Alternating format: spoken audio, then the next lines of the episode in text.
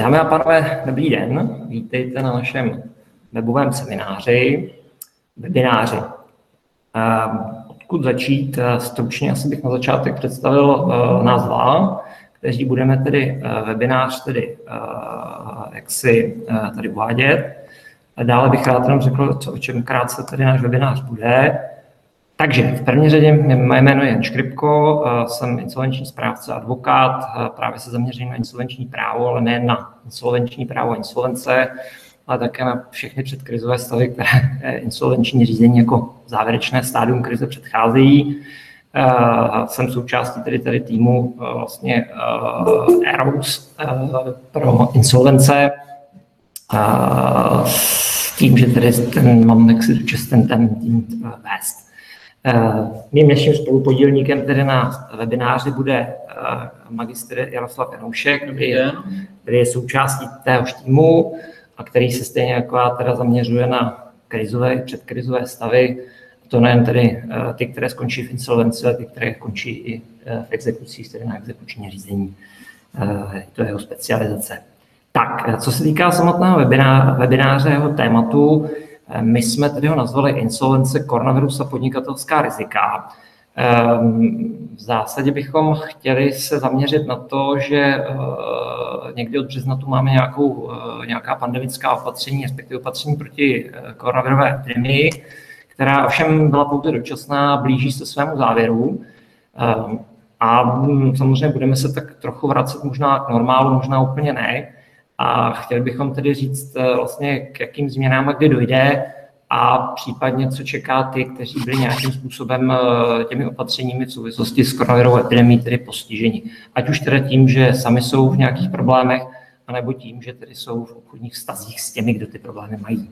Pokud je o ten samotný způsob té, té, to, to vedení toho webináře, my bychom nechtěli úplně, aby to bylo jenom uh, povídání z naší strany, a rád bych, abychom tedy nějakým způsobem třeba měli nějakou odvezu z vaší strany. Pokusíme se samozřejmě v průběhu zareagovat i na vaše tedy četové otázky a budeme rádi, že to bude mít i trochu interaktivní charakter, aby to nebylo čistě na vyprávění z naší, z naší strany. Zkuste si promyslet, co vás napadá, budeme rádi, když nám zareagujete do chatu a, a um, buď v průběhu webináře nebo, nebo po jeho skončení bychom tady nějakým způsobem se třeba k tomu tomu nějakým způsobem tedy vyjádřili nebo dostaneme se k nějakým odpovědím, případně tedy nějaké diskuzi na tohle téma.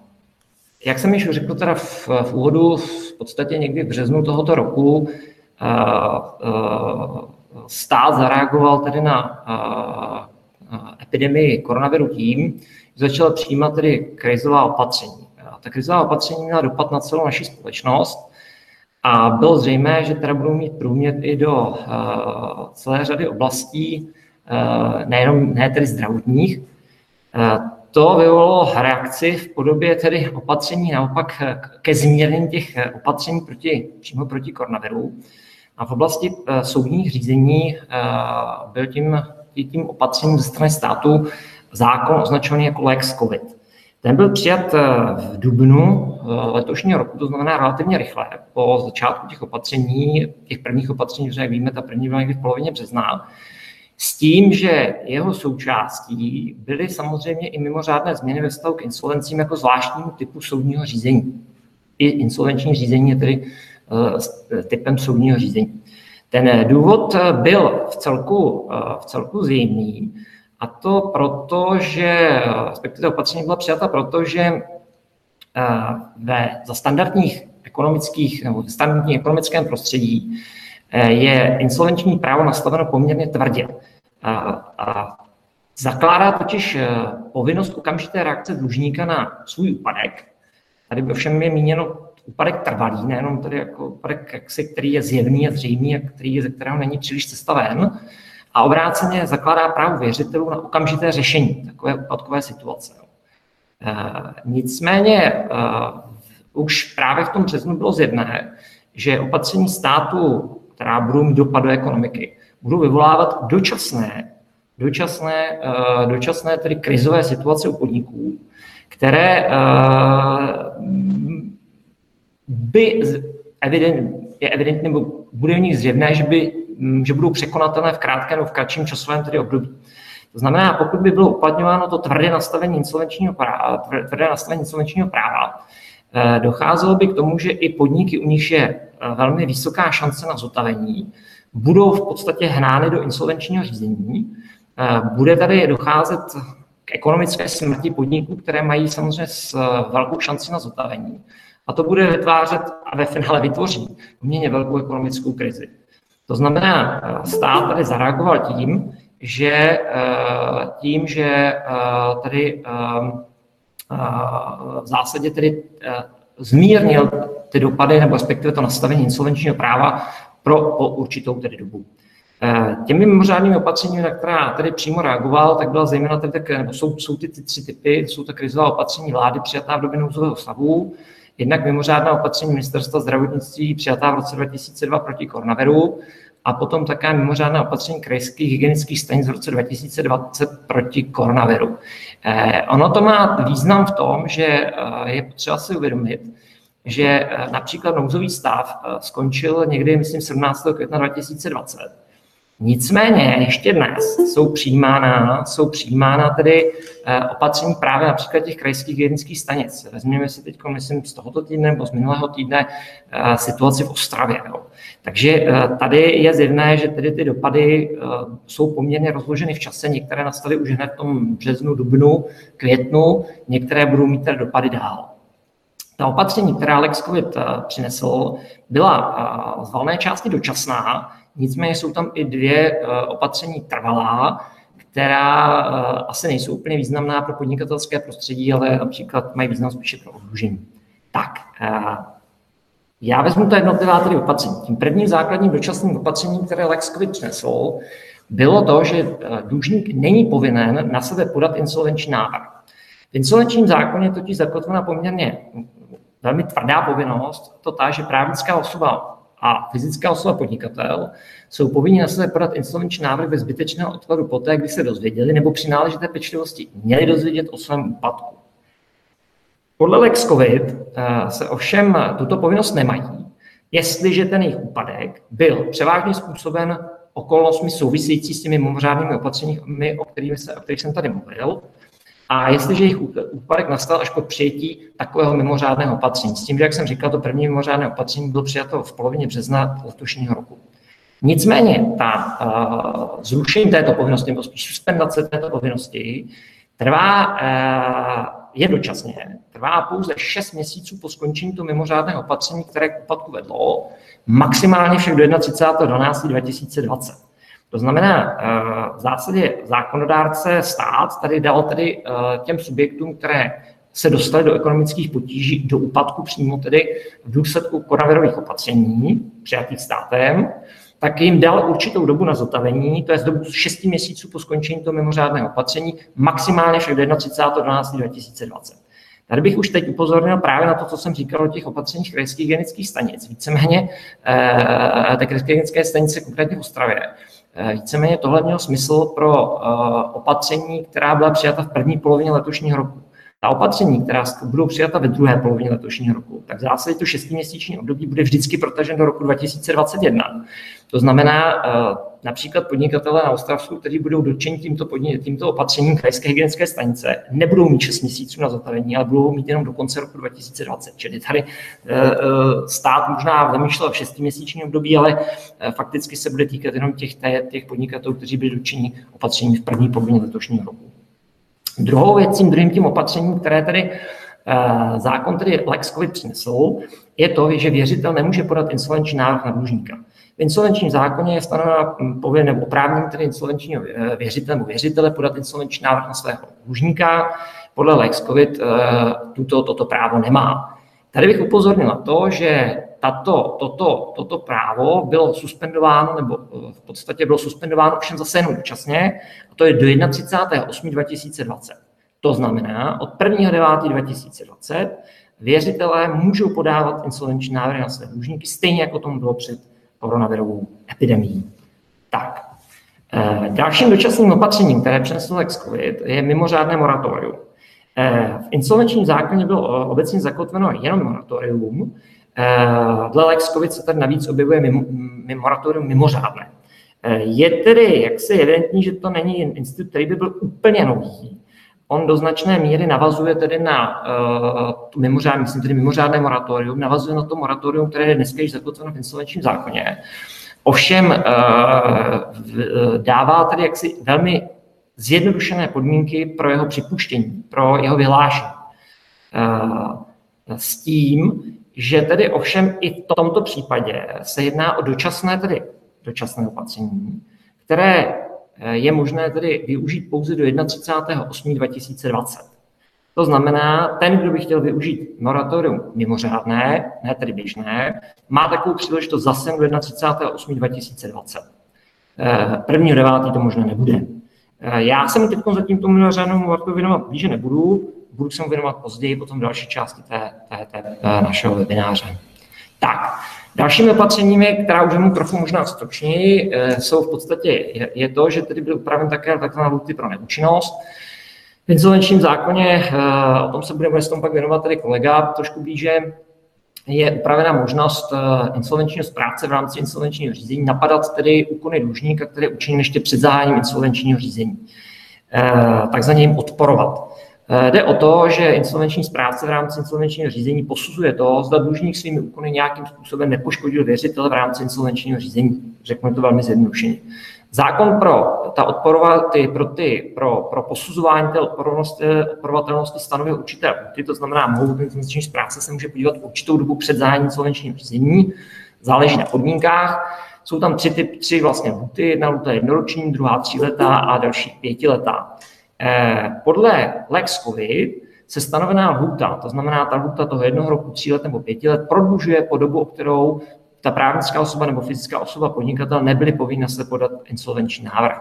V zásadě jde tedy o to, že na jedné straně je, je dlužníkům tedy dáváno tedy jaksi, eh, řeknu, právo na sebe nepodávat insolvenční návrh, to znamená, nemají tu povinnost, tak jak jim to stanoví standardní insolvenční zákon.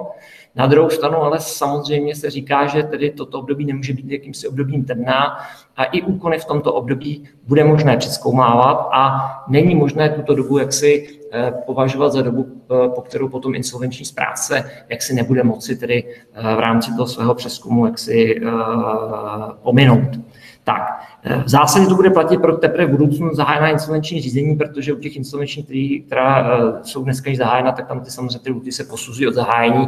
To znamená, když tomu zahájení došlo, tak tam tento, tento, tato záležitost nebude mít žádný dopad. Tak, další věcí, kterou Lex COVID tedy zavedl, která je opět dočasná, je v podstatě ta, eh, je tedy změna doručování. V insolvenčním zákoně, a to pro řízení, která začala po 1. 6. 2019, obecně platí, že je doručováno zvlášť osobám, které mají právo pro podání opravného prostředku. Zvlášť znamená, že je doručováno v zásadě do vlastních rukou, s tím, že teprve od tohoto doručení jim běží lůta pro podání opravného prostředku, což typicky je například odvolání nebo námitky.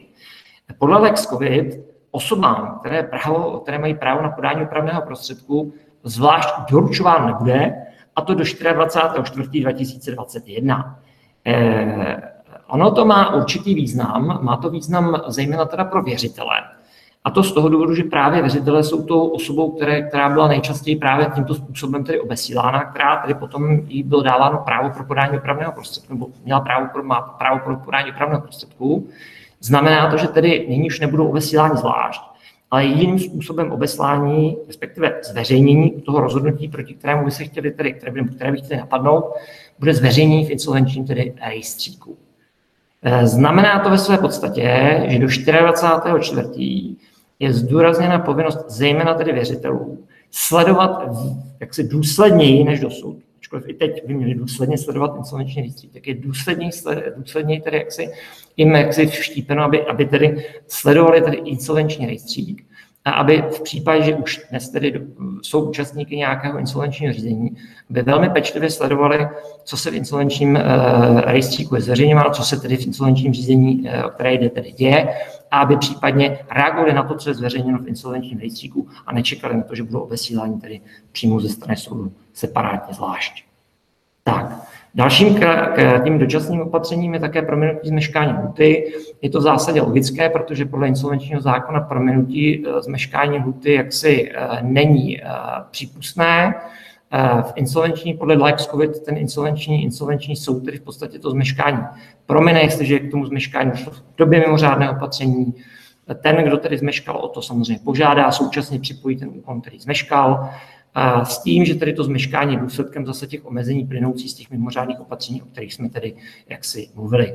E, nicméně i tady platí, že je nutné, že taková žádost musí být podána do sedmi dnů od skončení toho mimořádného opatření, které způsobilo to zmeškání, nikoli však tedy dříve než sedm dní od skončení nouzového stavu, což tedy e, ten nouzový stav skončil 17. května 2020, to znamená, dnes se pohybujeme pouze těch sedmi denní od skončení toho mimořádného opatření. Je nutné ovšem připomenout, že dneska, eh, že i, i, v, i v případě tohoto, hm, této žádosti, zvláštní žádosti o prominutí zmeškání, v zásadě nebude možné o tom zmeškání, eh, o prominutí toho zmeškání tedy eh, rozhodnout, pokud už v té věci bylo rozhodnuto, anebo pokud tím zmeškaným úkonem byl tedy námitky nebo odvolání a to rozhodnutí, proti kterému směřovali, už nabylo právní moci. Tak. Eh, z těch dočasných opatření zbylých snad jenom zmíním tři poslední, to znamená, že byla také, eh, je také tam, kde běží nebo je plněn reorganizační plán, tam je možné požádat o dočasné přerušení. A poslední dvě podmínky, tedy dočasná opatření se týkají, ty dočasné tedy změny se týkají potom odlužení, což není úplně tedy věc tedy přímo podnikatelská. Z těch trvalých opatření, ta trvalá opatření jsou dvě, týkají se v obou případech tedy odlužení. Tady jenom pro zajímavost bych zmínil to první, že dosud tedy uh, ti věřitelé, které měli, kteří měli pohledávky, uh, respektive věřitelé, dlužníci fyzické osoby z podnikání, tak dosud jejich vstup do odlužení byl podmíňován tedy uh, souhlasem ze strany, uh, souhlasem ze strany uh, věřitelů s těmito pohledávkami z podnikání, byť tedy uh, tam to bylo postaveno na aktivitě ze strany tedy toho, uh, toho nesouhlasícího věřitele. Od vlastně 24. dubna 2020 už žádný souhlas uh, nebo nesouhlas vyjadřovat nemohou a v zásadě tyto osoby se mohou oddlužovat stejně jako osoby, které mají dluhy čistě a výhradně eh, nepodnikatelské. Tak, závěrem bych se jenom tuto, této první části domů eh, v zásadě navázal na to, co jsem tady řekl. A u těch podstatných, tedy u těch prvních tří podstatných opatření, dočasných opatření přenesených lex COVID bych si upozornil na jistý časový nesoulad nebo diskrepanci, která tady vzniká. My jsme říkali, že eh, podnikatelé eh, v podstatě jsou eh, zbaveni té povinnosti podat na sebe insolvenční návrh v případě, že jsou úpadků do 6 měsíců od skončení toho mimořádného opatření, které vlastně jim ten úpadek způsobilo, maximálně však do 31.12.2020. To znamená do konce roku, budeme tedy mluvit v té, té do konce roku, podnikatel v zásadě tu má prostor pro to, aby se zotavil ze svého tedy úpadku. Nicméně současně zákonodárce ovšem věřitelům eh, umožnil podávat insolvenční návrhy už od 1.9.2020. To znamená, že nám tady vzniká jisté období od eh, eh, konce tedy toho, toho, od toho 31.8. do 2020 do 31.12.2020, ve kterém na jedné straně sice věřitel, jako, pardon, dlužník, který není povinen jak si, mm, se má snažit o svoji záchranu. Současně ale dáváno právo věřitelům, aby ho do toho insolvenčního řízení sami poslali. Eh, vzniká tady, tady dosti tady jaksi otázka, jakým způsobem se budou dlužníci tedy bránit tomu, aby ve své snaze eh, zotavit se tedy z krize, kterou, kteréž zotavení tedy nezvládnou do 31. 2020, nebyly v podstatě, eh, řeknu, v, tomto, v této své snaze nebyly tedy jaksi eh, nebyly tedy, eh, nebo respektive jejich snaha nebyla zhacena tedy agresivními věřiteli. Samozřejmě na jedné straně můžou s nimi vyjednávat, můžou se, jak se s nimi nějakým způsobem snažit tedy dohodnout na nějakém postupu, nicméně věřitel to právo mít prostě podat insolvenční návrh bude. Stejně tak je to ovšem otázka na druhé straně, na straně věřitelů, protože eh, v zásadě eh, ta domněnka je taková, že pokud dneska někdo se dostal do úpadku v důsledku koronavirového opatření, pak, jak jsme říkali na začátku, s velkou pravděpodobností by se měl jednat o úpadek dočasný. Eh, má smysl z hlediska z pohledu věřitele uvrhnout tedy i hned bez milosti svého dlužníka do insolvenčního řízení? Víme, že výtěžnost insolvenčních řízení je poměrně nízká. je otázkou samozřejmě, máme tady dlužníky, kteří ještě nestačili svůj majetek prohýřit, ano, pravda. Nicméně není možná lepší eh, dát svým dlužníkům prostor do konce roku, aby, aby se tedy ze své sexy krize zotavili a, a zaplatili své dluhy stoprocentně? Mm, myslím, že tady bude docházet tedy jaksi eh, takovému trošku dilematu na straně tedy věřitelů, jestli opravdu mají postupovat, eh, postupovat samozřejmě agresivně, nebo zda tedy mají postupovat spíš tedy kooperativně eh, a, a, a, a mít tedy zájem na tom, aby jejich dlužníci tedy se zotavili. Eh, stejně tak to ovšem bude i na problém, další problém bude i na straně dlužníků a také na straně obchodních partnerů, protože samozřejmě nikdo neví, jakým způsobem se podaří tedy dlužníkům se z krize dostat. To znamená, že pokud už dneska vědí, že jsou v úpadku, že sice mají tady nějaký prostor na zotavení, tak samozřejmě pokud se jim tu krizi nepodaří zvládnout, budou muset po začátku nového roku tedy vstoupit do insolvenčního řízení, tak samozřejmě jejich jednání ve druhé polovině tohoto roku budou stejně tak eh, posuzována nebo posuzována stejně, jako by žádná koronavirová krize nebyla. Že to znamená, i ti, kdo dnes, dnes vstupují do obchodních stavů s těmito dlužníky, musí velmi pečlivě zvažovat, eh, zda tedy eh, v těchto obchodech budou pokračovat, za jakých podmínek a zda to nemůže pro ně přinést tedy v budoucnu nějaké velké tedy eh, problémy. Tak, to je v podstatě z mojí části asi první všechno. Já si dovolím tady v tuto chvíli předat slovo kolegovi. Já děkuji za slovo, ještě jednou dobrý den. Eh, jak je patrné z nadpisu tohoto slajdu, budu krátce hovořit eh, obecně k pohledávkám v insolvenčním řízení, eh, k jejich případnému vymáhání a zejména ke vztahům s někým, kdo v tom úpadku skončí a případné, a případné obraně nebo vaší obraně před tím, aby insolvenční správce po vás vymáhal pohledávky za úpadce v momentě, kdy vy naopak budete ten, kdo kdo tomu úpadci dluží. Obecně tedy budu hovořit jak k věřitelům, kteří eh, své pohledávky vymáhají v insolvenčním řízení nebo jejich vymáhání zvažují a zároveň k osobám, které naopak eh, tomu úpadci peníze dluží, protože je důležité si uvědomit, že nejenom věřitel a dlužník má nějaký nebo nějakou roli v insolvenčním řízení, ale může tam mít roli i ten, kdo tomu úpadci naopak dluží, takže kde je de facto dlužník dlužníka. Tak, první řadě bych položil takovou retorickou otázku, jestli má vůbec smysl pohledávky v insolvenčním řízení vymáhat. Jak už tady zmiňoval kolega, tak eh, výtěžnost konkurzu eh, je dlouhodobě nízká. Tuším, že ze statistiky někdy z roku 2015 vyplývá, že průměrné uspokojení věřitele bylo eh, na úrovni zhruba 7% jeho vymáhané pohledávky, což, což opravdu není mnoho. Tohle to vede řadu věřitelů k otázce, jestli vůbec má smysl tu pohledávku do insolvenčního řízení přihlásit, protože přihlášení pohledávky do insolvenčního řízení je samozřejmě právem věřitele, není to jeho povinností, stejně jako má věřitel možnost eh, svůj dluh vymáhat u soudu, eh, tak tedy prostě tu žalobu nebo tu přihlášku podat může a nemusí. V praxi se tak často stává, že věřitelé své pohledávky nepřihlašují, protože mají dojem, eh, že to nemá smysl. Osobně eh, si myslím, že tento přístup je nesprávný, protože i v momentě, kdy ten dlužník je nemajetný, má smysl tu přihlášku podat. A to z toho důvodu, že přihláška pohledávky má daňové souvislosti, které si řada věřitelů neuvědomuje.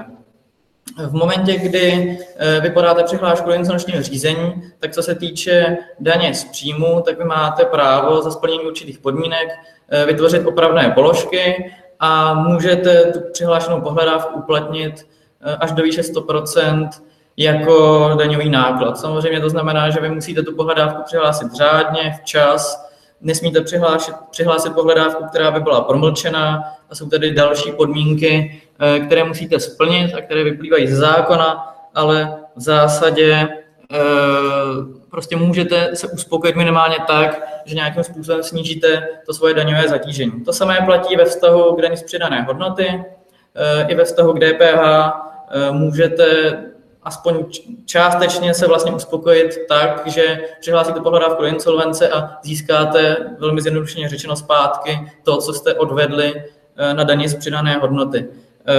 K tomu DPH konkrétně vydala daňová zpráva zhruba 30-stránkový manuál. Není to tedy úplně jednoduchá záležitost, nicméně pokud si ten manuál pročtete a nějakým způsobem eh, dojdete k jádru té věci, tak zjistíte, že to až tak komplikované, komplikované není. Takže i v momentě, kdy je ten dlužník zcela nemajetný, má smysl pohledávku přihlásit, protože vy se můžete de facto uspokojit tím, že aspoň snížíte nebo získáte zpátky ty daňové náklady, které už jste s tou pohledávkou měli.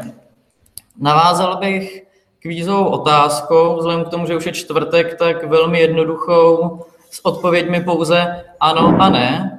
Eh, myslíte si, jestli zda insolvenční správce po zahájení insolvenčního řízení může zpětně napadat právní jednání učiněna ještě před zahájením toho insolvenčního řízení?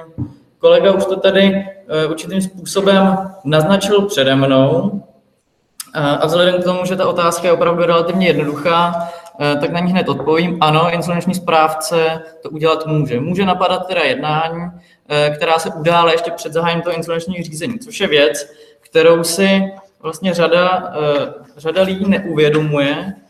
To znamená, že i v momentě, kdy vy obchodujete s někým, kdo je v úpadku nebo komu úpadek hrozí, musíte být extrémně obezřetní a to, že se něco událo před insolvenčním řízení, neznamená, Eh, že se nad tím takzvaně zavře, zavře voda. Eh, co se týče vašich vzájemných vztahů s úpadcem nebo s někým, kdo, kdo v tom úpadku může být, potenciálně je, nebo už se v něm opravdu nachází, tak pokud vy obchodujete s někým, o kom se domníváte, že je zadlužený, má více věřitelů a nezvládá své závazky plnit, což jsou, dejme tomu, velmi obecně vymezené podmínky úpadku, musíte opravdu dbát extrémní opatrnosti. A to z toho důvodu, Eh, I, I v momentě, kdy vám takový obchodní partner uh, řádně platí nebo vám uh, poskytne zajištění vašeho závazku. I v tomto případě je nutné být extrémně opatrný, a to z toho důvodu, že insolvenční správce se může domáhat uh, vyslovení tzv. neúčinnosti právních úkonů, a to jak ve vztahu k úkonům, které, které byly realizovány před insolvenčním řízením, tak ve vztahu k úkonům, které byly realizovány až po zahájení toho insolvenčního řízení, to znamená po podání toho insolvenčního návrhu. E, tyto dvě kategorie je nutné nějakým způsobem rozlišovat s tím, že v momentě, kdy insolvenční správce napadá úkon, který byl učiněn až po zahájení insolvenčního řízení, tak má ty podmínky zásadně jednodušší, protože tam je zákon mnohem přísnější. Protože v momentě, kdy vy už vidíte, že tam ten insolvenční návrh je, tak je zřejmé, že s takovou osobou byste neměli úplně bez omezení obchodovat, aniž by pro vás toho neplynulo nějaké riziko. Co se vlastně rozumí tím eh, neúčinným právním úkonem, jehož neúčinnosti se může insolvenční správce domáhat, je to obecná definice zákona zní tak, že dlužník takovým úkonem zkracuje možnost uspokojení věřitelů, například bezdůvodně levně prodává nebo daruje svůj majetek, nebo zvýhodňuje některé věřitele na úkor jiných, to je obecná definice, která by měla být naplněna ve všech dalších skutkových podstatách, které zákon potom konkrétně vyjmenovává. Tyto skutkové podstaty jsou tři a tato obecná definice by měla platit pro všechny tři konkrétní skutkové podstaty, které jsou v určitých znacích potom specifické. Je nutno uh, konstatovat i fakt, že úkonem se nerozumí pouze aktivní jednání dlužníka, ale rozumí se jim i jeho opomenutí, tedy i jeho neaktivita. Eh, například eh, neaktivita při vypořádání spoluvlastnictví nebo společného vymění manželů. Opomenutí ze strany dlužníka domáhat se relativní neúčinnosti eh, nějakého jednání, které jde v jeho neprospěch a, a podobně. Znamená to tedy to, že dlužník by ani aktivně, ani pasivně neměl snižovat majetkovou podstatu, ze které se následně věřitelé mohou uspokojit. Obsah pojmu právní úkon podle insolvenčního zákona je v zásadě velmi obdobný jako obsah eh, pojmu právní jednání dle občanského zákonníku s tím, že zákonodárce tu terminologii úplně nesjednotil, ale v insolvenčním právu platí dvojnásob to, že eh, ta zákonná ustanovení jsou velmi výrazně vykládána a někdy i rozšiřována soudy. Vzhledem k tomu, že většina nebo prakticky všechna rozhodnutí v insolvenčním řízení jsou dostupná online, jsou všechny dostupná v obchodním, v insolvenčním rejstříku, pardon, tak eh, ta judikatura bývá velmi často používána a pokud eh, vy chcete vycházet pouze z textu zákona, tak eh, by vám to nemuselo stačit, protože je nutná i velmi detailní znalost té judikatury. Soudy právě tady v tom ohledu vyložili pojem právního úkonu i tak, že právním úkonem se rozumí například i jednotlivá provedená platba. Pokud vy v bankovnictví zadáte platbu, tak insolvenční správce teoreticky může napadat i tuto jedno kon- konkrétní platbu. To znamená to tedy, že nemůže nap- ne, nebo nenapadá pouze tu smlouvu, kupní smlouvu, úvěrovou smlouvu, ale může napadnout i pouze jednotlivou platbu, kterou vy provedete, což samozřejmě může být Eh, problém z hlediska dokazování, ale je třeba mít na paměti i to, že ten pojem toho úkonu je opravdu velmi široký. Jak jsem již uváděl, tak insolvenční zákon předpokládá konkrétně tři typy skutkových podstat neúčinných právních úkonů s tím, že v každém případě musí být naplněna ta obecná definice. Prvním typem toho neúčinného právního úkonu uh, jsou takzvané zvýhodňující právní úkony. Uh, a ten zvýhodňující právní úkon je obecně definován tak, že se jedná o úkon, kdy se věřiteli dostane na úkor ostatních věřitelů vyššího uspokojení, než jaké by mu jinak náleželo v konkurzu. E, zásadní podmínkou toho zvýhodňujícího právního úkonu je to, že e, se jim rozumí pouze právní úkon, který dlužník učinil v době, kdy byl v úpadku, nebo právní úkon, který k tomu samotnému úpadku vedl. E, tohle to jsou nutné podmínky, které musí být splněny proto, aby insolvenční správce mohl uspět se žalobou na vyslovení Eh, na vyslovení té neúčinnosti právního úkonu. Eh, ještě je nutné vyložit pojem, eh, co se rozumí tím prospěchem. Tady to neznamená, že by ten věřitel dostal zaplaceno více, než měl, to znamená, pokud mu dlužník dlužil 100 tisíc, tak by dostal 120. Znamená to, že dostal zaplaceno víc než ostatní věřitele v momentě, kdyby se uspokojili v konkurzu. To znamená, pokud dlužník uspokojuje jednoho věřitele ze 100%, ostatní vůbec, tak v momentě, kdyby eh, se tato pohledávka řešila v konkurzu, tak by všichni ty věřitelé byli uspokojeni poměrně. V tomto případě by se tedy mohlo jednat o zvýhodňující právní úkon. Takovými typickými příklady zvýhodňujících právních úkonů je to, co jsem již uváděl. Pohledávka jednoho věřitele plně uspokojená v konkurzu by se musel dělit s dalšími x věřiteli. Eh, zákon uvádí některé příklady toho, co se rozumí zvýhodňujícím právním úkonem. Pokud dlužník plní dluh před splatností, pokud eh, úpadce nebo ten dlužník poskytne majetek zajištění už existujícího závazku, to znamená, že existující závazek bude dozajištěn až dodatečně, pokud úpadce promine, promine dluh nebo jinak umožní zánik svého práva a tak dále. Samozřejmě, jak jsem ji zmiňoval, tak judikatura nějakým způsobem konkretizuje, co se tím zvýhodňujícím právním úkonem rozumí a je nutné vždycky přihlédnout ke konkrétním podmínkám toho daného eh, případu. Co se týče eh, osob, které jsou dlužníků blízké nebo koncernu, tak to jsou dvě kategorie osob, eh, na které je ten zákon ve vztahu k neúčinným právním úkonům přísnější, protože tady se teď nějakým způsobem předpokládá, že v momentě, kdy dlužník má vztahy s osobou blízkou nebo je v rámci eh, koncernu, tak je tam jakási vyšší pravděpodobnost, že tam dochází eh, k takovýmto machinacím s majetkem za účelem toho, aby dlužník vyvedl majetek ze své majetkové sféry a přehrál ho na někoho, s kým je nějakým způsobem zpřízněn. Proto zákon tady operuje i s pojmy osoba blízká, což je obecně zákon z občan, pojem z občanského zákonníku. Rozumí se tím příbuzný, v řadě přímé sourozenec, manžel, partner, eh, v zásadě každá osoba, která by pocitovala eh, újmu té druhé osoby jako újmu vlastní. Eh, osobou blízkou můžete být i ve vztahu k právnické osobě, to znamená, že to nejsou jenom vztahy mezi fyzickými osobami, ale zase judikatura dovodila, že jediný jednatel a společník může být osobou blízkou ve vztahu k té společnosti, v které figuruje a tak dále. Koncern ten je zase definován v zákoně o obchodních korporacích. A ve vztahu tady k, těma, eh, tady k těm dvěma skupinám osob zákon předpokládá právní domněnku, že ten úkon učiněný v jejich prospěch je úkonem, který dlužník učinil v úpadku. Což znamená, že insolvenčnímu správci eh, ten zákon vlastně zjednodušuje pozici, že nemusí prokazovat, eh, že ten úkon dlužník učinil v úpadku, protože zákon tady nějakým způsobem vytváří eh, fikci toho, že, že v úpadku byl. A ta osoba, v jejíž prospěch byl ten úkon učiněn, by případně musela velmi složitě prokazovat opak, tedy že v tom úpadku nebyl, což je samozřejmě velmi, velmi komplikované. Insolvenční zákon před, předpokládá také nějaké negativní podmínky, to znamená podmínky, které v momentě, kdy jsou naplněny, tak se nejedná o, ne, o ten neúčinný právní úkon. To znamená, že v momentě, kdy vy naplníte nějakou tady tu negativní podmínku, tak se tomu vyhnete. Vyhnete se těm následkům, které eh, s tou neúčinností jsou spojeny a které pak popíšu, potom co popíšu tady ty typy eh, neúčinných právních úkonů.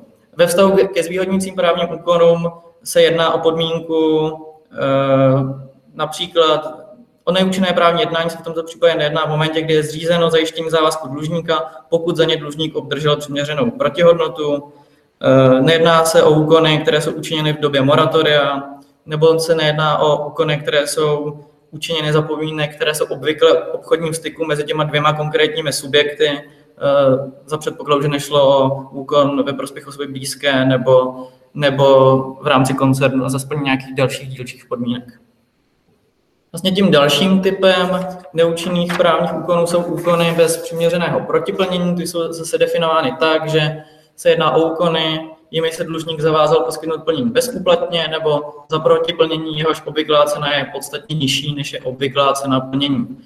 E, znovu je tam podmínka toho, že se takovým úkonem rozumí pouze úkon učinění v době dlužníkova úpadku nebo úkon, který k úpadku vede. Eh, vlastně eh, i v tomto případě zákon je nějakým způsobem přísnější eh, k osobám blízkým, k osobám, které jednají v rámci koncernu, protože znovu je tedy předpokládána jakási fikce nebo domněnka, že v momentě, kdy je ten úkon učiněn mezi těmito osobami, tak se má za to, že ten dlužník byl v úpadku, čím se znovu zjednodušuje pozice pro to insolvenčního správce. Příklady těch úkon bez přiměřeného protiplnění, úpadce daruje nemovitost svému příbuznému, se prodá svůj závod za cenu odpovídající zlomku, ceny obvyklé, eh, nebo pokud úpadce prodá svou nemovitou věc nebo jakoukoliv jinou věc a místo toho, aby mu byla zaplacena kupní cena v penězích, tak dojde k zápočtu vzájemných pohledávek, protože v momentě, kdy dojde k zápočtu, tak ten dlužník neobdrží žádnou reálnou protihodnotu eh, a vlastně tím nedostane to přiměřené protiplnění. Eh, opět i v tomto případě zákon předvídá určité negativní podmínky, v jejich případě jejich naplnění se o ten neúčinný právní úkon nejedná. Eh, tady těch příkladů je vícero. Jedná se například o příležitostné dary v přiměřené výši, plnění, které je vám uloženo právním předpisem, pokud plníte daně nebo platíte pokuty, eh, poskytnutí plnění, které vyhovuje ohledům slušnosti a tak dále. V obou těch typech neúčinných právních úkonů, které jsem zmiňoval, Eh, platí to, že insolvenční správce může jít až rok do minulosti před eh, vlastně zahájením insolvenčního řízení a může napadat ty úkony, které se odehrály rok předtím, eh, než to insolvenční řízení bylo zahájeno. Opět je v tomto případě zákon přísnější na osoby blízké a na osoby v rámci koncernu. Tam může insolvenční správce jít až tři roky do minulosti. S tím, že kolega tady zmiňoval, Lex COVID tady v tom ohledu v ve vztahu k těm hutám přinesl eh, určité modifikace. Lze tedy předpokládat, že eh, insolvenční správci budou žalovat ta jednání více do minulosti. Eh, samozřejmě tedy lze očekávat určité výkladové obtíže ze strany soudu. Bude jedno, nutné jednoznačně učit, jak daleko může ten insolvenční správce jít, na jakou dobu se vlastně plynutí té lhuty v uvozovkách zapauzovalo z důvodu těch krizových opatření, ale tohle všechno nám nejspíš vyřeší judikatura až časem. Posledním typem neúčinných právních úkonů jsou takzvané úmyslně zkracující úkony a eh, tato kategorie je relativně zásadně odlišná oproti těm předchozím dvěma a to z toho důvodu, že v momentě realizace takovéhoto úkonu nemusí být dlužník v úpadku. Tady totiž primární není ta situace, v které to dlužník činí, ale činí je, eh, důležité je subjektivní hledisko jak dlužníka, tak té osoby, eh, které z toho úkonu plyne prospěch. Podstatný je tedy úmysl zkrátit eh, věřitele. Samozřejmě insolvenční správce musí ten úmysl v rámci, v rámci toho řízení o neúčinných právních úkonech prokazovat, což není jednoduché, ale v zásadě i z okolností lze často dovodit, pokud není správce schopen ten úmysl prokázat přímo eh, tím, že má e-mailovou komunikaci nebo nahrávku hovoru, z které vyplývá, že eh, pojďme, pojďme do toho, zkrátíme svoje věřitele, eh, tak se to dá dovodit i z těch okolností nepřímo. Obecně v tomto ohledu nebo v tomto typu neučeného právního úkonu může insolvenční správce napadat jednání až pět let zpětně, opět počítáno od zahání insolvenčního řízení, a zákon opět předpokládá domněnku, že pokud je právní úkon učiněn ve prospěch osoby blízké nebo v rámci koncernu, tak musel být ten zkracující úmysl druhé straně znám. Tím pádem vlastně odpadá ta nutnost eh, ten úmysl prokazovat. Po faktické stránce se tato skutková podstata může překrývat s těmi dalšími typy. Může se jednat o typicky skutkové stejné jednání, může se jednat o darování nemovité věci mezi příbuznými. Podstatné je však, to, že tady nemusí být naplněna podmínka úpadku a musí být splněn ten úmysl, nebo aspoň vědomost o úmyslu eh, zkrátit věřitele. Obecně, eh, jaké mohou být následky vyslovení neúčinnosti těch právních úkonů, neúčinnost právního úkonu může vyslovit pouze insolvenční soud na základě žaloby podané pouze insolvenčním správcem. To znamená, pokud se insolvenční správce o tom úkonu, který proběhl včas, nedozví, tak samozřejmě tu žalobu nepodá. Ale na tohle rozhodně nelze žádným způsobem spoléhat, protože insolvenční správce má nějaké podklady od dlužníka. Dlužník by měl být s insolvenčním správcem součinný, Eh, měl by mít přístup do bankovnictví, do účetnictví a do dalších podkladů, z kterých potom může vyvodit, že tam probíhaly transakce, které eh, nejsou podle zákona eh, zcela v pořádku. V momentě, kdy soud tu neúčinnost vysloví, tak může zároveň na návrh insolvenčního správce, který to může formulovat rovnou v té žalobě, uložit povinnost tomu, kdo se z toho úkonu v úvozovkách obohatil, zaplatit to, čím se obohatil do majetkové podstaty. To znamená, že je to de facto rovnou žaloba na zaplacení a vy budete muset to, co jste získali, vrátit insolvenčnímu správci. Nemusí se jednat jenom o finance, může se jednat i o movité či nemovité nebo jiné věci. V momentě, kdy vy už tou věcí konkrétně nedisponujete, tak byste měli do té majetkové podstaty vyplatit vlastně adekvátní náhradu. Ehm, tím pádem obchodování s někým, kdo je v úpadku nebo v hrozícím úpadku, se vám může prodražit, protože na první pohled výhodný obchod eh, se může ukázat jako velmi nevýhodný v momentě, kdy prohrajete ten spor s insolvenčním správcem a budete muset vrátit všechno do té majetkové podstaty a pak můžete být uspokojováni maximálně společně s těmi ostatními věřiteli, to znamená poměrně. Takže obchod, na kterém jste vydělali 20%, se může ukázat jako obchod, na kterém jste prodělali 80% eh, toho vašeho celkového obratu. Co lze doporučit? Určitě si lustrujte své obchodní partnery předtím, než s nimi nějaký eh, vztah navážete. Podívejte se, jestli váš obchodní partner není v centrální evidenci exekucí. To si může každý zjistit snadno na checkpointu na poště. Je to tedy spoplatněno, tuším 50 korun za stránku, ale určitě se vyplatí mít tyto podklady k dispozici ještě předtím, než s někým začnete obchodovat. Podívejte se do ARSu, jestli je spolehlivým plácem DPH.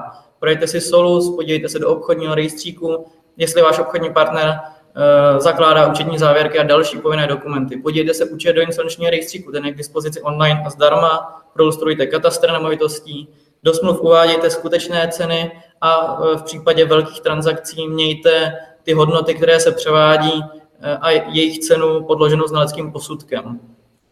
Nepřistupujte na prvoplánové výhodné obchody, a rozhodně buďte obezřetní v momentě, kdy chcete nějakým způsobem převádět majetek mezi osobami blízka, blízkými nebo, nebo v rámci koncernu.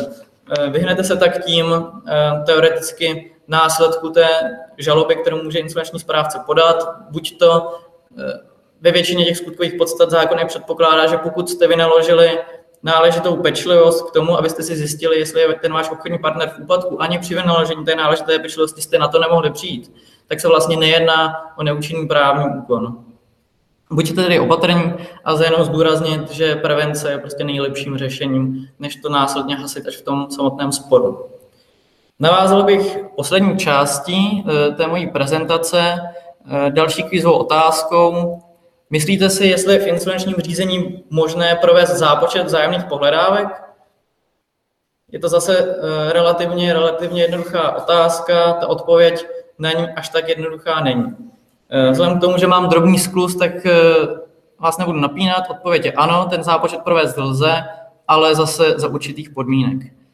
Eh, nyní bych hovořil zejména k subjektům, které nejsou v pozici věřitele, ale naopak jsou v pozici toho, kdo úpadci, úpadci dluží.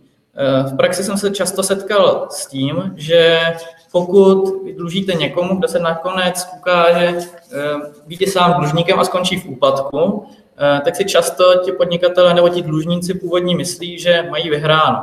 Není tomu tak, protože to, že váš obchodní partner skončil v úpadku, vy mu dlužíte peníze, neznamená, že vy mu nebudete nikdy muset zaplatit. Tady v tom ohledu je nutné rozlišovat mezi různými způsoby řešení úpadku. Je rozdíl mezi konkurzem, podlužením a reorganizací.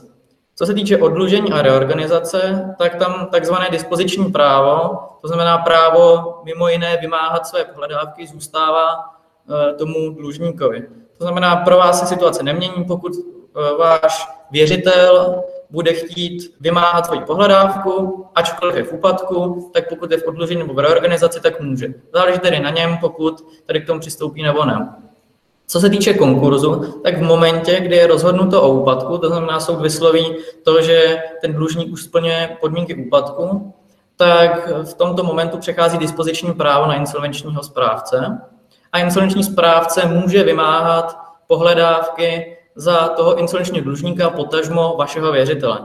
Eh, tady je nutno podotknout, že k insolvenčnímu návrhu je jednou z, nutnou náležet, jedno z nutných příloh i seznam závazků, seznam majetku, v tom a seznam pohledávek, který je zahrnutý v rámci toho seznamu majetku. V tom seznamu ten dlužník obvykle uvede například všechny faktury, které vystavil, které mu dosud nebyly, eh, nebyly proplaceny, to znamená, že má za někým pohledávku a insolvenční správce k tomu často nemá žádné další informace.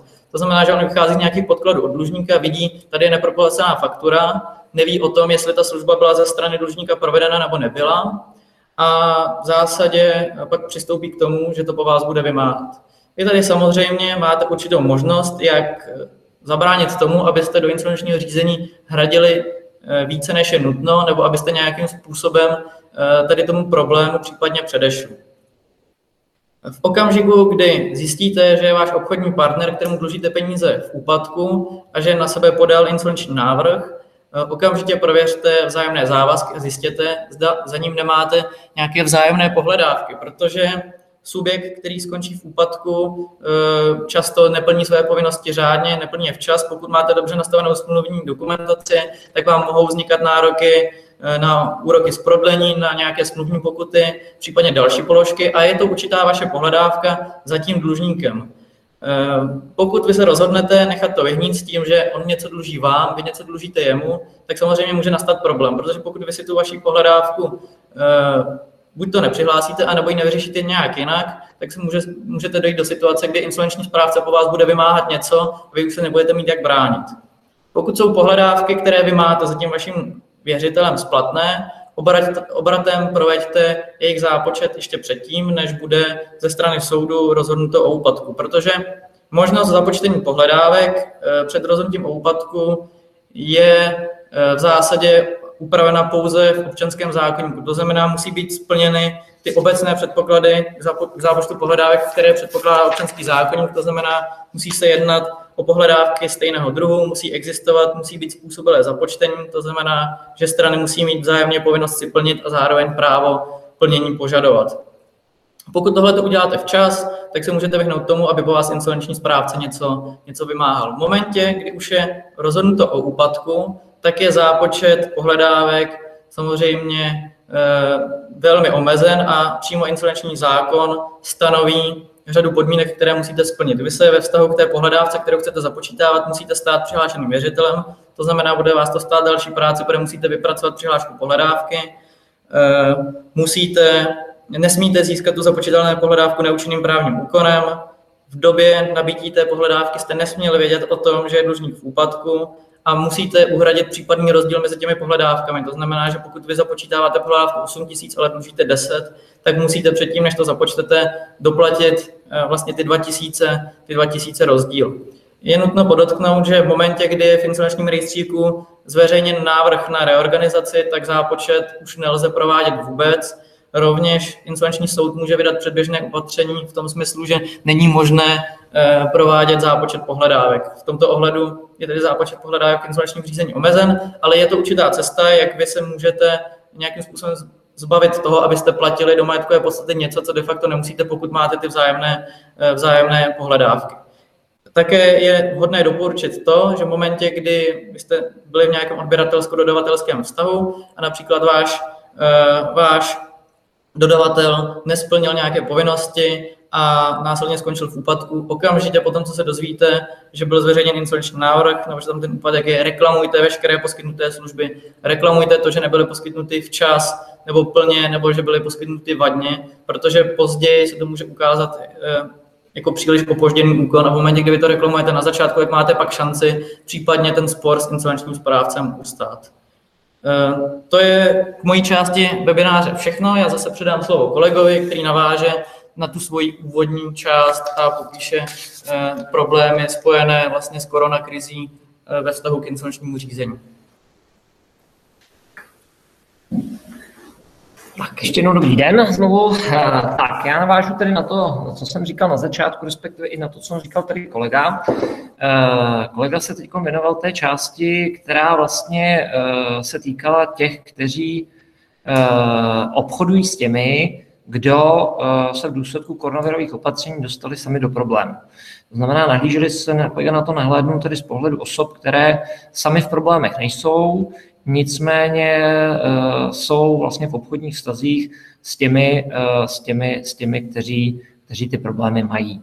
Uh, tak, já se na to tedy podívám z pohledu těch, kteří tedy ty problémy mají, to znamená těch, kteří se dneska nacházejí tedy v úpadku v důsledku koronavirových opatření, s tím, že, jak jsem říkal na začátku, bavíme se tedy o situaci, kdy se jedná tedy o úpadek v jádru spíše dočasný, Eh, s tím, že tedy eh, je tady určitý předpoklad, že eh, dojde tedy k nějakému obratu směrem k lepšímu.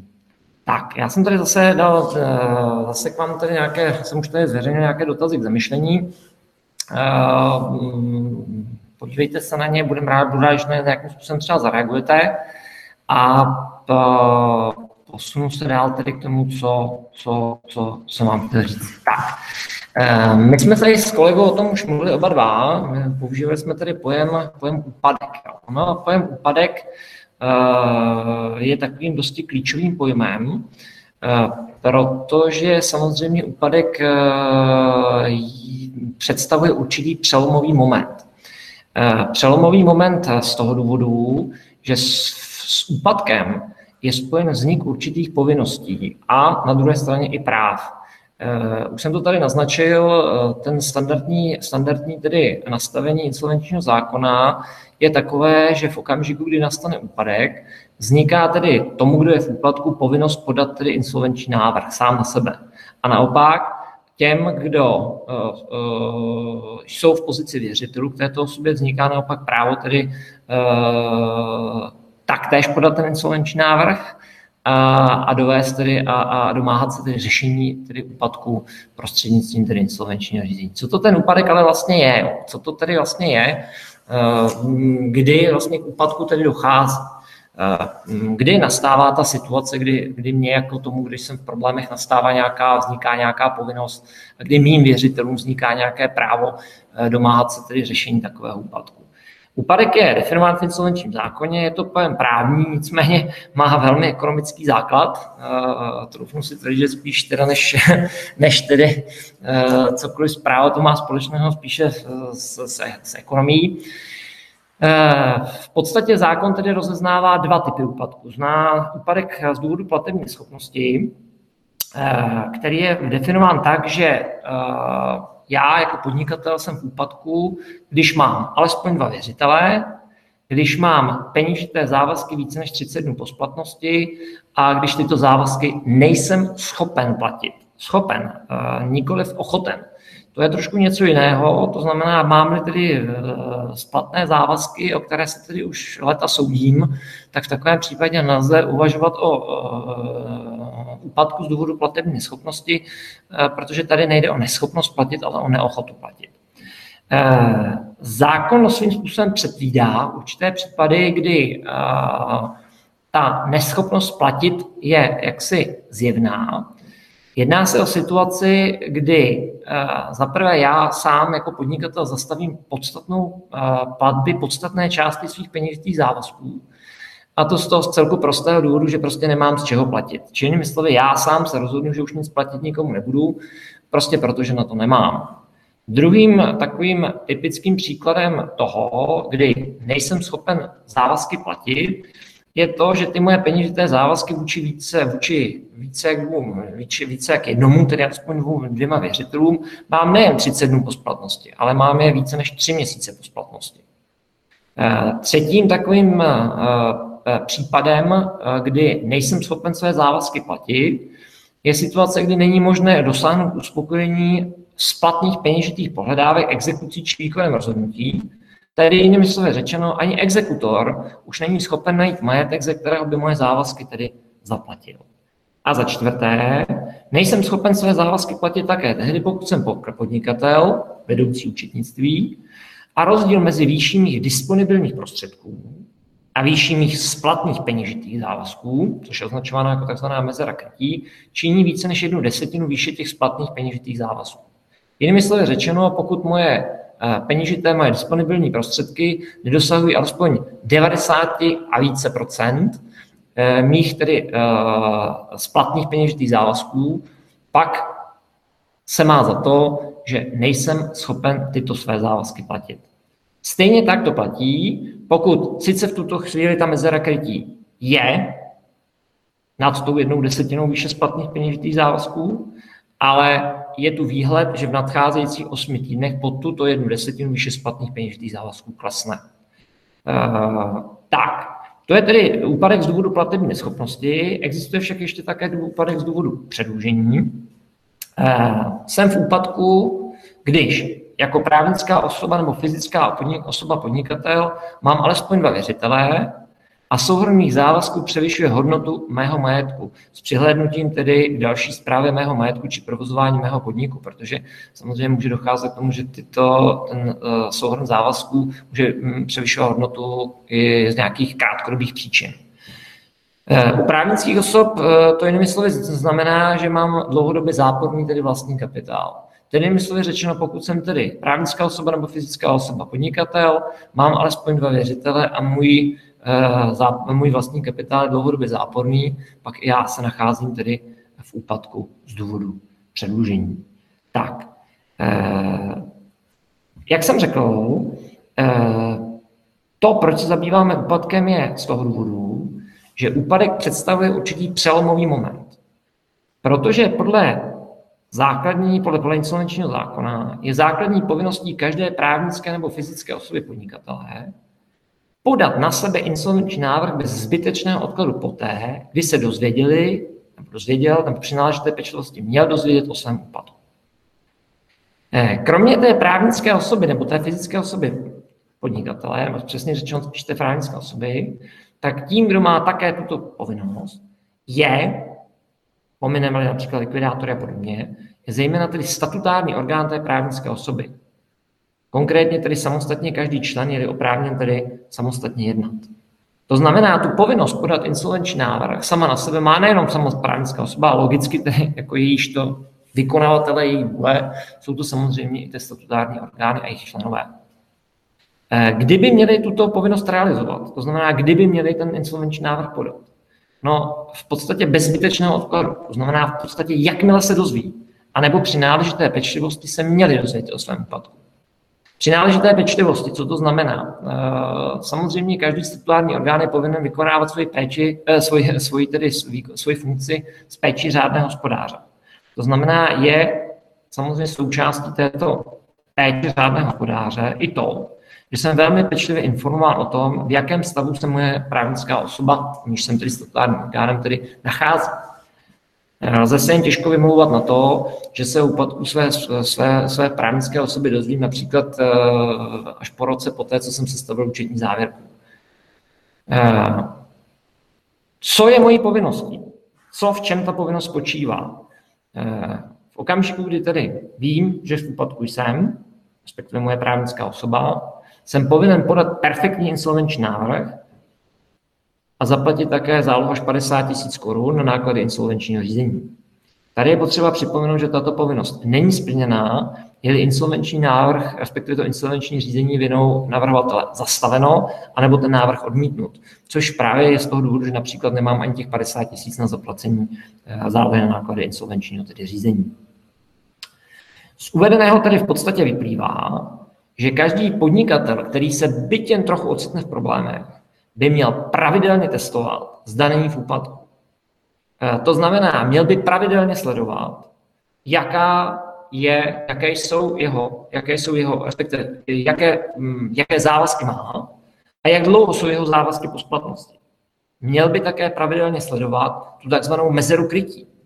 Eh, tady k tomu jenom připomenu, doplním, že mezera krytí, eh, pro stanovení mezery krytí je stanoven tedy zvláštní postup. Ty podklady vycházejí samozřejmě z účetnictví a jedná se tedy o zvláštní typ výkazu, který se stavují tedy auditoři či jiní odborníci. Jo. V kontextu tedy toho, co jsem říkal v úvodu vlastně tohoto webináře, tak eh, připomínám, že tady tato povinnost je suspendována po dobu 6 měsíců od skončení mimořádného opatření, maximálně však do 31.12.2020. To znamená, um, uvedl jsem tady, že tedy samozřejmě každý podnikatel, který se dostane do úpadku, tak podle standardního nastavení tedy insolvenčního práva by měl následně podat insolvenční návrh. Nicméně, pokud ten úpadek nastal právě v důsledku tedy těch mimořádných opatření, tak tato povinnost je suspendována v podstatě po dobu těch 6 měsíců od skončení mimořádného opatření, maximálně však do 31.12.2020. Nicméně, to ale znamená, že dnem následujícím po uplynutí těch 6 měsíců od skončení toho řekněme tedy toho, mm, toho dotčeného, tedy mimořádného opatření. Nejpozději však 1. 1. 2020 se ta povinnost podat insolvenční návrh obnoví v plném rozsahu.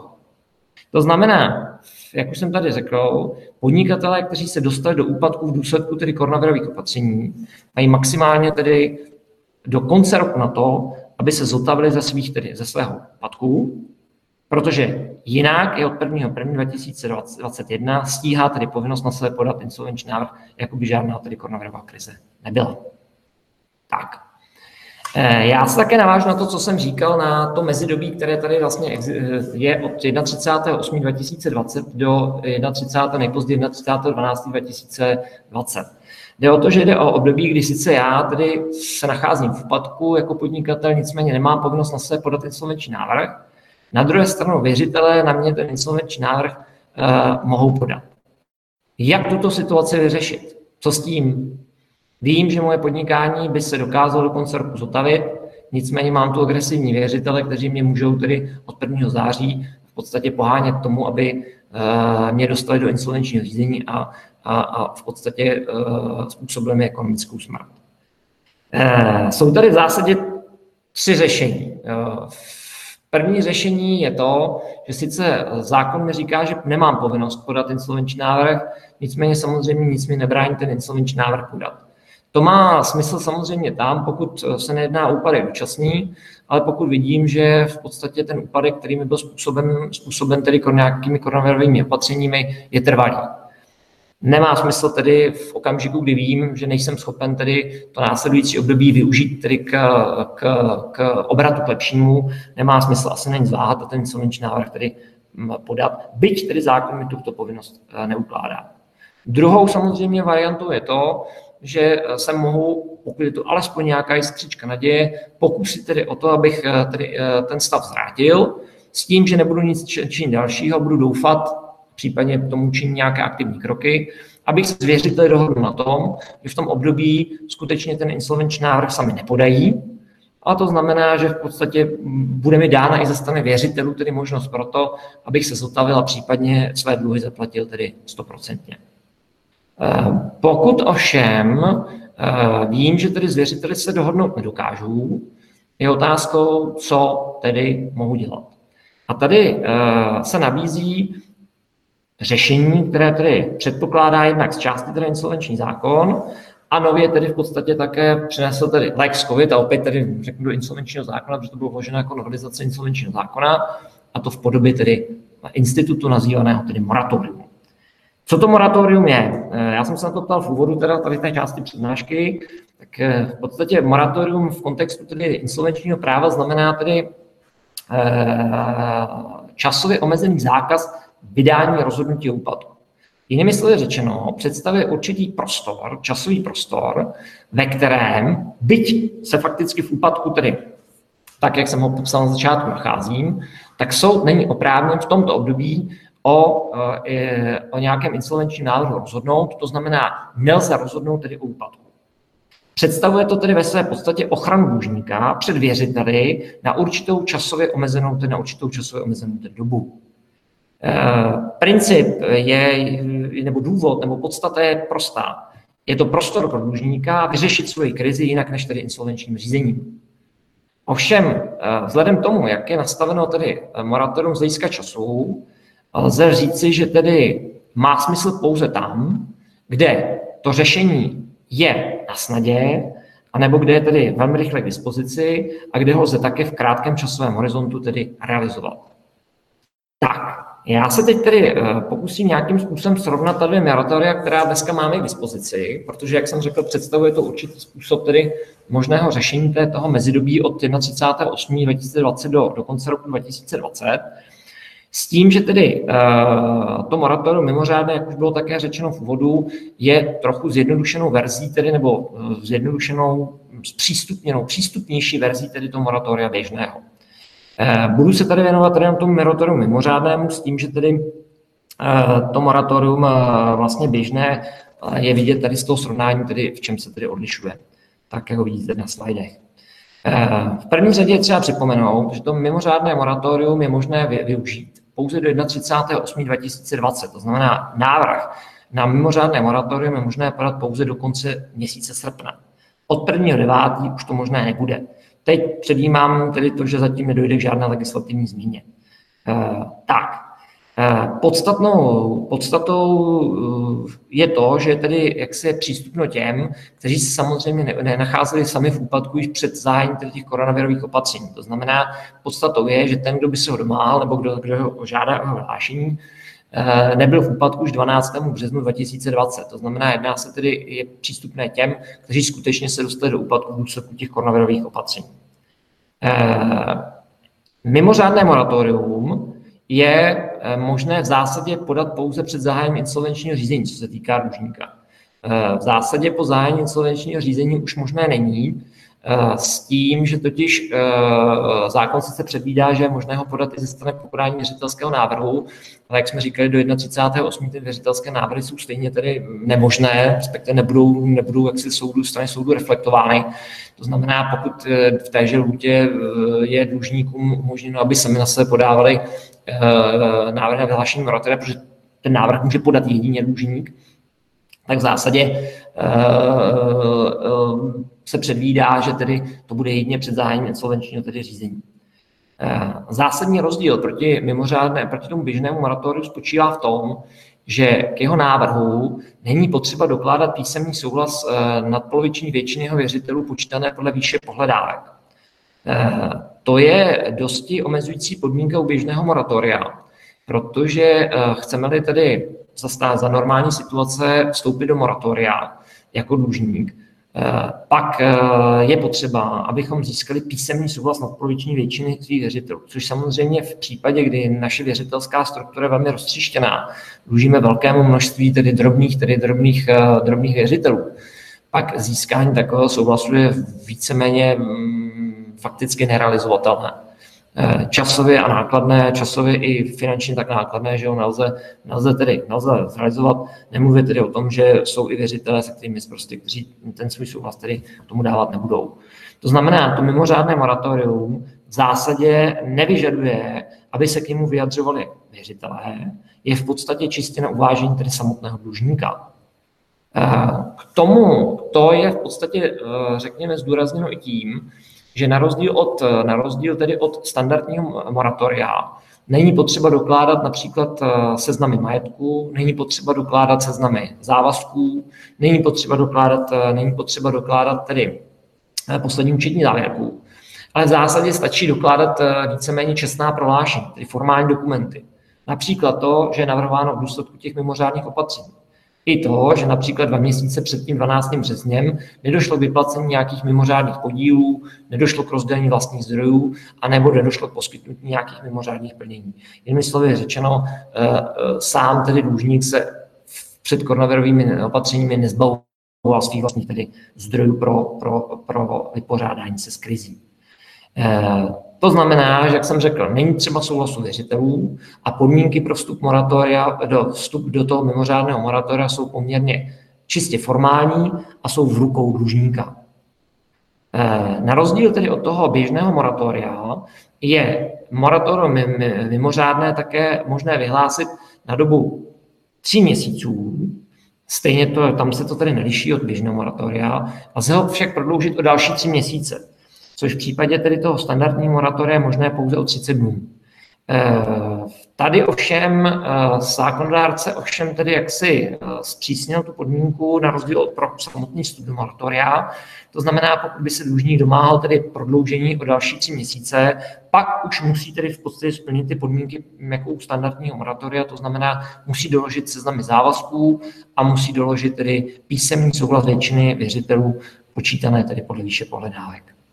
Jak už jsem řekl, zásadním dopadem toho, že je vyhlášeno moratorium vůči dlužníku je to, že v tomto období nelze vydat rozhodnutí o úpadku. Jinými slovy řečeno, byť se formálně nacházím v úpadku a byť moji věřitelé tedy mohou podávat insolvenční návrhy, jsem-li v moratoriu, pak soud o, rozho- o úpadku rozhodnout nemůže.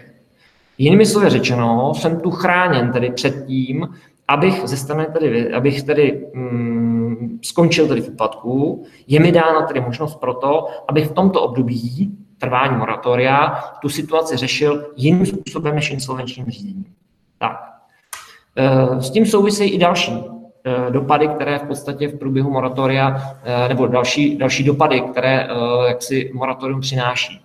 Zatrvání moratoria nelze realizovat a nelze nový, nový, nabývat zajištění. To znamená, pokud máte tedy zajištěné věřitele, kteří se chtějí uspokojit na vašem majetku, v době trvání moratoria to nemohou činit.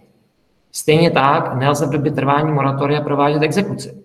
To znamená, že exekutor nemůže v podstatě vám zabavit majetek, nemůže prodávat majetek, nemůže činit tedy úkony, kterými tu exekuci provádí. Tak, důležité také je to, že v době trvání moratoria dostávají přednost ty závazky, které uh, uh, přímo v průběhu moratoria vzniknou. Uh, jinými slovy řečeno, jako podnikatel máte oprávnění závazky související se zachováním provozu podniku vzniklé za trvání moratoria hradit přednostně. To znamená, můžete, a to kolega to tady i říkal, aniž by byla tady nějakým způsobem později spochybňována účinnost nebo neúčinnost těchto úkonů, tak můžete v době trvání moratoria hradit ty přednostní, přednost, tyto přednostní závazky e, spočívající nebo související s zachováním provozu. U běžného moratoria je to dokonce možná ještě 30 dní předtím, nicméně mm, ta doba těch 30 dnů není až tak zásadní. Čili to znamená, podstatné je, že to, co je za, za dobu trvání moratoria, má tedy přednost před tím ostatním. Eh, stejně tak důležité je i to, že v době trvání moratoria vaši partnery, vaši partneři, s nimiž máte uzavřené smlouvy na dodávky surovin a energií, jakož i jiné smlouvy trvající alespoň tři měsíce, nemohou ty stávající smlouvy ukončit pro neplacení. Jsou-li hrazeny alespoň ty vyjmenované závazky, to je ty závazky, které vznikly, které souvisejí s zachováním provozu a vznikly za trvání moratoria, jak je uvedeno v předchozí odrážce. To znamená, že podstatě moratorium je tady zvýhodněno nejenom tím, že je dán prostor tedy pro, řeknu, vyjednávání s, s obchodními partnery nebo vyjednávání o řešení situace, ale je tu dán i prostor z hlediska zachování tedy provozu, tedy podniku.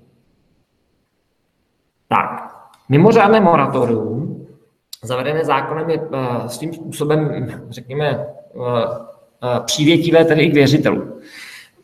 Za normálním, v běžném, v běžném tedy, v běžném tedy moratoriu nemohou věřitelé započítávat své pohledávky. V mimořádném moratoriu mohou. V mimořádném moratoriu věřitelé mohou nadále tedy své pohledávky vymáhat, a to standardním způsobem tedy u soudu. To znamená, nic jim nebrání, aby, aby vás žalovali u soudu. Eh, stejně tak eh, v průběhu mimořádného moratoria se staví a nezačínají běžet promlčecí lhuty. To znamená, že věřitelé nemusí mít obavu z toho, že by se jejich pohledávky v době trvání tedy toho moratoria promlčely. Eh, částečně je tato úprava stejná i v běžném, běžném moratoriu, liší se ovšem, eh, co se týká tedy podávání těch žalob, protože u běžného moratoria se předpokládá, že bude podávána tedy přímo přihláška do insolvenčního řízení, která má v zásadě stejné účinky jako žaloba, nicméně eh, je tam rozdíl teda potom, co se týká tedy těch započítávání pohledávek, to znamená v normálním moratoriu započítávání pohledávek možné není. Čili v zásadě, pokud to schrnu, Eh, mimořádné moratorium o něco výhodněji než tedy běžné moratorium. Eh, tady dává prostor tedy dlužníkům pro to, aby eh, vyřešili svoji situaci aby udrželi provoz svého podniku, aniž by bylo tedy věřitelům, tedy byli věřitelům nějakým způsobem, zásadním způsobem opírána tedy práva na, na uspokojení tedy svých pohledávek. Nicméně, toto dobrodění, které je ze strany zákona tedy jaksi dáno, se samozřejmě promítá i na straně dlužníka. Protože dlužník v době trvání toho moratoria jaksi nemá tedy jaksi volné pole působnosti, musí se chovat tak, aby vlastně postupoval, postupoval takovým způsobem, aby, žá, aby nedošlo k žádnému tedy poškození věřitelů, aby naopak došlo tedy k uspokojení věřitelů vlastně maximálním tedy možném, tedy maximálně možným tedy způsobem a maximálně možném rozsahu. Z tohoto důvodu také tedy nesmí s výjimkami, které jsou stanoveny tedy zákonem, činit žádné podstatné změny ve skladbě, využití nebo určení svého majetku, anebo nesmí ho nějakým, zanedba, nějakým významným způsobem tedy zmenšovat. To znamená, není možné, aby tedy to moratorium bylo využito dlužníkem pro zbavení se majetku a vytvoření tedy po nějaké situaci, která bude na úkor tedy věřitelů. Stejně tak dlužník je v době moratoria samozřejmě odpovídá nebo odpovídá věřitelům za škodu, kterou způsobí porušení těch svých povinností, tak jak byly tedy v předestře nahoře, eh, v době tedy trvání moratoria. S tím, že tuto, tuto škodu ruší společně nerozdílně také členové tedy statutárního tedy orgánu. Eh, z toho, co jsem řekl, eh, mám za to, že tedy moratorium, zejména to mimořádné moratorium, se jeví jako poměrně zajímavý nástroj na překonání tedy toho období mezi 31.8.2020 a řekněme koncem roku, protože tam bude záležet do značné míry na tom, eh, nebo respektive to mimořádné moratorium je maximálně na dobu tří měsíců. Čili pokud se teď na to podíváme z tohoto pohledu, tak je evidentní, že tedy eh, může trvat maximálně do 30.11.2020. To znamená nicméně, pokud tedy podnikání je sice v tuto chvíli úpadku, ale víme, že se nám ho podaří v krátké době tedy dostat do černých čísel, pak mimořádné moratorium samozřejmě při splnění všech podmínek, které jsou s ním spojeny, může představovat způsob, jak tedy, eh, jak tedy, tedy toto nepříznivé nebo nepříjemné období tedy překlenout. Tak. Eh, nicméně, eh, samozřejmě může nastat i situace, že se ten úpadek nepodaří vyřešit. Že samozřejmě, i když se budeme snažit sebe víc, tak se ukáže ke konci roku, že skutečně tedy, respektive i v po 1. 1. 2021, že skutečně tedy úpadek trvá a že nejde o situaci dočasnou, ale situaci trvalou. Tady je potřeba si uvědomit, co se stane, pokud nedojde ke splnění té povinnosti stanovené insolvenčním zákonem, to je povinnosti podat na sebe insolvenční návrh. Ten, kdo nesplní tuto povinnost, odpovídá věřiteli za škodu nebo jinou výjmu, která se rovná čemu? No, která se rovná tedy výší mezi, zjištěnou, mezi výší té zjištěné přihlášené tedy pohledávky do insolvenčního řízení a částkou, kterou věřitel v insolvenčním řízení obdržel. Kolega už to tady naznačil, ta výtěžnost eh, insolvenčních řízení České republice je velice nízká. To znamená, že částka, kterou věřitel takto může po odpovědné osobě tedy eh, žádat, může být poměrně dosti tedy vysoká. Kdo odpovídá? No, tak odpovídá ta samotná právnická osoba, odpovídá ovšem také ten statutární orgán té právnické osoby, protože, jak jsme řekli výše, eh, i on má tu povinnost podat insolvenční návrh. Komu odpovídá? Odpovídá tedy svěřiteli s přihlášenou, tedy zjištěnou pohledávkou a odpovídá mu v jaké výši, v podstatě v té výši, to, co ten věřitel na tu přihlášenou pohledávku nedostal v insolvenčním řízení s právnickou osobou. Eh, je možné tedy sice se z této eh, povinnosti za určitých podmínek zprostit, nicméně jedná se o objektivní odpovědnost, to znamená je na škůdci, aby se tedy, eh, aby, se, aby, aby prokázal tedy ty důvody, pro které tedy je možné se tedy zprostit, přičemž je nutné teda podotknout, že ty důvody jsou nastaveny velice přísně a v podstatě jsou nastaveny tak, že se jedná pouze o okolnosti, které jsou výslovně tedy nezávislé na vůli, na vůli, na vůli tedy na vůli toho věřitele. Eh, na vůli toho, toho, tedy toho, toho, té odpovědné osoby. Tak, Já jenom tedy závěrem se mm, v podstatě budu se tady mm, snažit ten, tady část trošku, jsem tady ve skluzu, tak se trochu pokusím tady tu část rychlit, nicméně tady mám tady jednu jako podstatnou, ještě poslední podstatnou část. V zásadě je to otázka tedy, jestli má smysl tedy dál pokračovat tedy v podnikání za situace, kdy vím, že jsem v úpadku a kdy vím tedy, že tedy nejsem schopen tedy vlastně, nebo možná se domnívám, že jsem schopen to ještě vyřešit, Nicméně má smysl pokračovat i poté, kdy i my v, opravdu naběhne znovu zpátky ta povinnost podat na sebe insolvenční návrh. Tedy jinými slovy, mám se zachraňovat, pokud jsem v úpadku po 1. 1. 2020. To je taková klasická situace tedy insolvenčního práva, to není věc, tedy, která by tady byla něco specifického tedy s, s koronavirovou krizí. V zásadě eh, je to něco, co teda bylo běžné i předtím. V zásadě mm, typickými rysy takové, takové situace je to, že ve snaze veden tedy dobrým úmyslem, ve snaze zachránit to podnikání, se snažím například rozprodat majetek, abych získal likvidní prostředky. Eh, kolega to tady už zmiňoval, takové úkony samozřejmě můžou být v budoucnu tedy kontestovány samozřejmě eh, se strany insolvenčního správce, eh, protože samozřejmě může se jednat o neúčinné, pokud tedy to podnikání skončí v insolvenčním řízení. Samozřejmě může to mít podobu toho, že tedy eh, nebudu platit všem, ale budu platit ten těm nejdůležitějším dodavatelům a nejdůležitějším tedy odběratelům. Eh, může to mít i podobu takovou, že samozřejmě nebudu eh, uvádět všechny podstatné údaje o sobě nebo o svém stavu, případně mm, budu uvádět dokonce až údaje zkreslené. Tady nelze než jak se před tímto jako velmi, velmi varovat. Zákon insolvenční prostě nezná jinou situaci, nezná jiné řešení, Eh, pro insolvenční stav než ten, že bude podán insolvenční návrh a že ta insolvenční, ten úpadek, ta insolvenční situace bude řešena právě jedně výhradně v insolvenčním řízení. Je to riziko pro všechny zúčastněné. Je to riziko jak pro toho podnikatele, který samozřejmě bude mít civilní odpovědnost, o které jsem před chvíli hovořil, to znamená povinnost případně douhradit ten rozdíl proti pohledávkám, které nebudou spokojeny v insolvenčním řízení, a že mu může stíhat samozřejmě, samozřejmě také odpovědnost trestně právní, ať už se jedná například o poškození věřitele, zvýhodnění věřitele, podvod, činný trestný čin.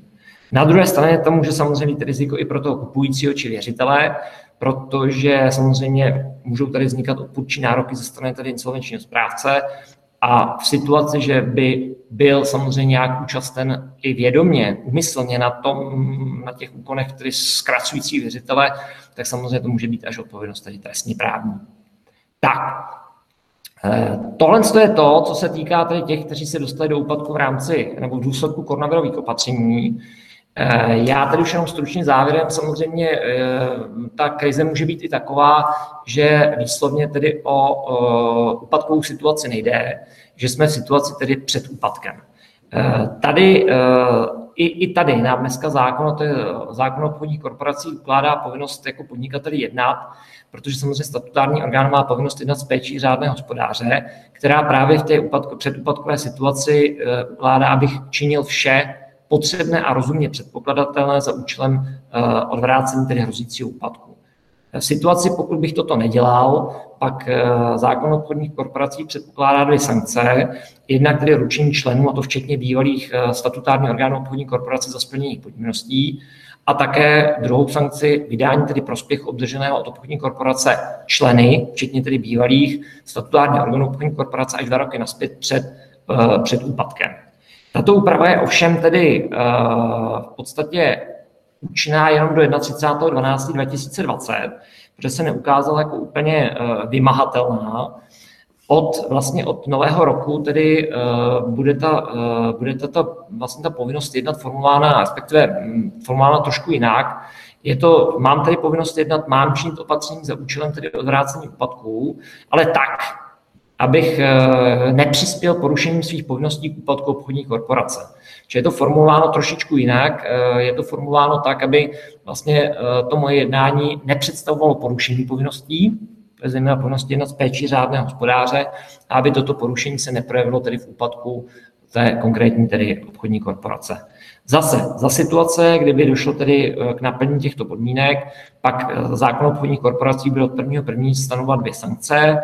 Jednak to vydání prospěchu, což je obdobné s tím, co bylo tedy, nebo co je 31.12.2020.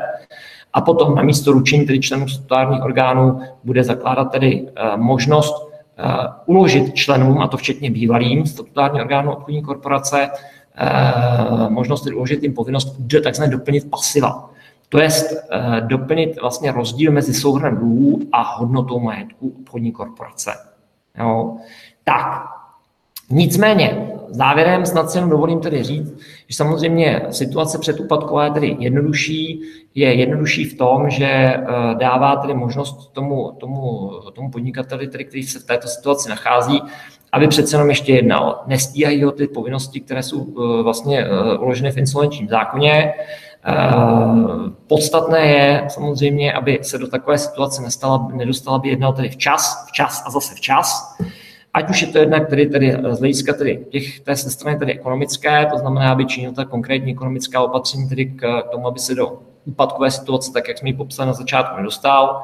Stejně tak je nutné, aby tedy komunikoval s věřiteli, protože jedině komunikací s věřiteli si dokáže udržet tedy kredibilitu, to znamená, věřitele budou ochotní na jeho řešení, ať už je jakékoliv vstup kapitálového partnera, refinancování, přeměna, prodej části podnikání a tak dále, budou na, jeho, na ten jeho návrh slyšet a budou ochotní se mu přizpůsobit i za cenu, že nedostanou například 100% tedy všechny své pohledávky e, zaplaceny.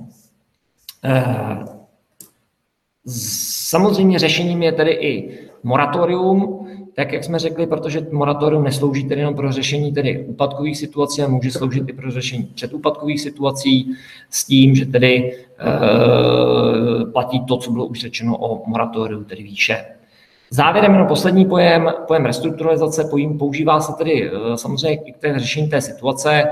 E, tady v našem právu zatím znám není, nicméně připravuje se transpozice evropské směrnice, která s tímto termínem pracuje a která bude zakládat tedy další možnosti eh, řešení tedy předúpadkových situací, tedy eh, formou právě neformálních restrukturalizací.